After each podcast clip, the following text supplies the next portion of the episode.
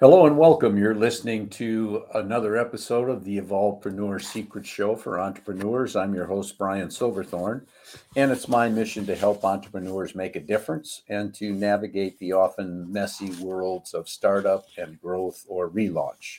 And today we're going to dig deep with our guest and get you some great concepts and strategies to fast track your business. And our special guest today is Amanda Guerassio and she's a brand strategist and designer and she helps you with your business clarify what you want your brand to be. So welcome to the show amanda. Thank you for having me brian. I'm excited to be here. Yeah i'm happy to have you here. So uh, where are you hanging out today? I am down in austin texas. Oh okay. Nice that's that austin's one of those cities that's really come into its own in the well, I guess probably maybe 20 years, but food, food and music and industry and all of that stuff. Huh? Yeah, you just named the big three: food, music, and tech. That's, uh, yeah. kind of the heart of Austin, right there. Yeah, that, that's good. That's a nice part of the country too. Mm-hmm. Um, so, uh, what uh, inspired you to get into this business? Oh, okay. Um, well, I have been interested in creativity, art, that kind of thing since as long as I can remember. Like even when I was back as a kid, I was like creating and illustrating my own books, like drawing things, coloring things, whatever. Um, and then computers kind of became big while I was in like middle school and high school. And so I kind of I got introduced to how you could use computers for art in other words, graphic design. And that just kind of blew my world open. I was like, this is really cool.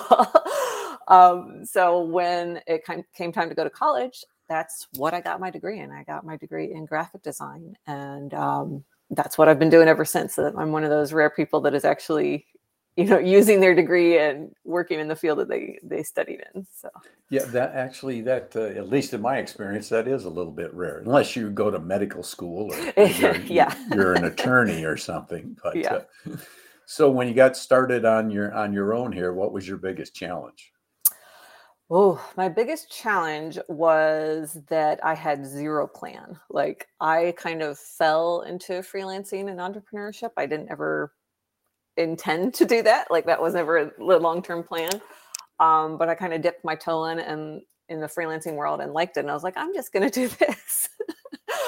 but I had, you know, like I said, my degree was in design. So I had zero business structure training. Like didn't know anything of the business side, the legal side, the financial side, the marketing side, like none of that. So it was definitely a learning curve having to learn all that as I went. Um, without any savings cushion built up as well. so I don't necessarily recommend that route, but that's how I got into it. so the uh, the uh, well, you get a lot of entrepreneurs here go through the well. I'm good at this, but then all of a sudden the business world whacks them, and they and they got to yes. fight their way through that. And and like you said, uh, a lot of us, me included, when I started, we didn't, I didn't have the money to seek out an attorney or an accountant or anything else to help with that mm-hmm. stuff. So you just got to figure it out as you're going. Yeah. So, it's one of those things a, like you get into it because you love doing the one thing, and you know, my case, design. But like running a design business takes a lot of other skill sets, and I just didn't I didn't even like really stop and think about that before I just jumped in. So. Sure, but you know, if you're if you're doing something that you like, you're going to take the time to learn what you need to do to get get doing it, and that's a good exercise. It's good yeah, for you. Absolutely. So, so what's your current focus at the moment? My current focus um, is on branding. That's what I specialize in now. So when I when I first started out, you know, 16 plus years ago, I was kind of a generalist. I would do, I would design anything anybody would pay me to design, basically. um, and over the years, I really honed what I what I like to do, what I'm really good at, and what has the biggest impact for my clients, and that is branding. Um, and so these days, I approach it not just from the design side of things, but also the strategy side. So, like you said in my intro, I help people figure out, you know, what they even want their brand to be first and then we bring that to life in their design materials so it's kind of a two-step process but that strategy is so key because that having knowing what you're trying to achieve with your brand helps you not just with the design pieces but with your marketing, with your messaging, with your copy, with like all your other efforts. So um, that I feel that's a really powerful first step. Yeah, absolutely. You, you got to know who you are or what you are before you can get it out there in the right yes, way. Exactly. So you've been at it 16 years. You got any vision for your business, say three years from now, and a plan for getting there?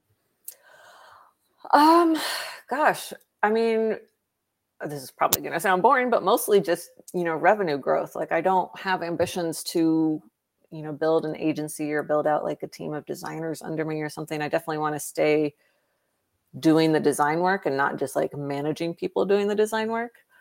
Um, so it'll be more about bringing in help in other areas, like maybe you know somebody to handle my social media for me or um, somebody to do pr or stuff like that less so than having like full-time employees yeah i, I understand that if you you know you, you it's a good idea to stick with what you're good at and then find other people to fill in the blanks yes think, exactly. So let you do the the fun stuff for you. Mm-hmm. um, so um,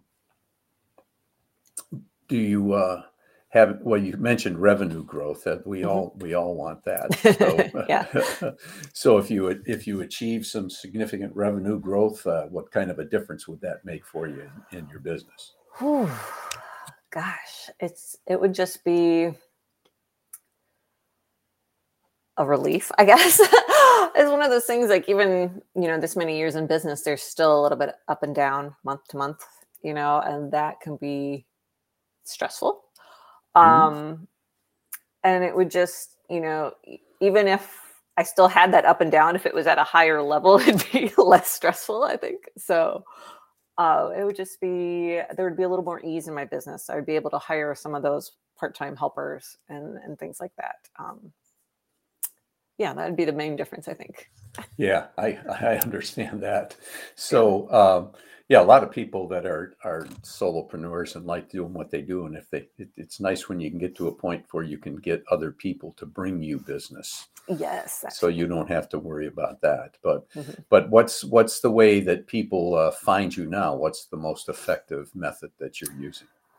Uh, yeah, well, these days it's actually referrals. So referrals from past clients or from people in my network. So um, that's awesome. There's some good word of mouth going out there once in a great while i'll get somebody that'll randomly you know reach out on you know linkedin or find my website somehow but it's mostly through referrals which is nice.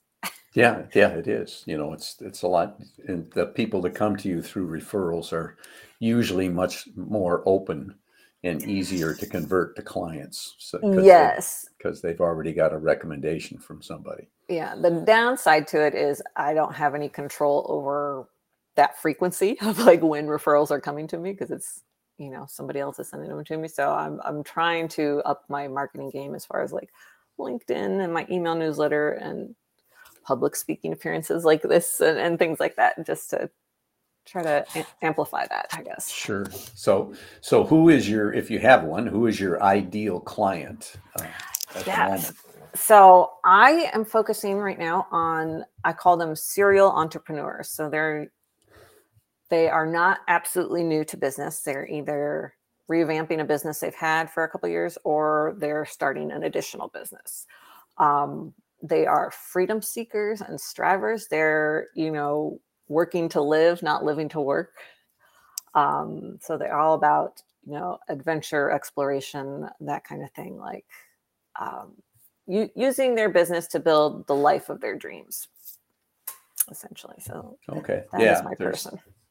It, yeah, it seems like the uh, the uh, the younger group in the world today are more experience oriented than than in the past, which is good. I'm I'm not I don't put myself in the younger group, but I like to have good experiences along the way too. So I, I understand that.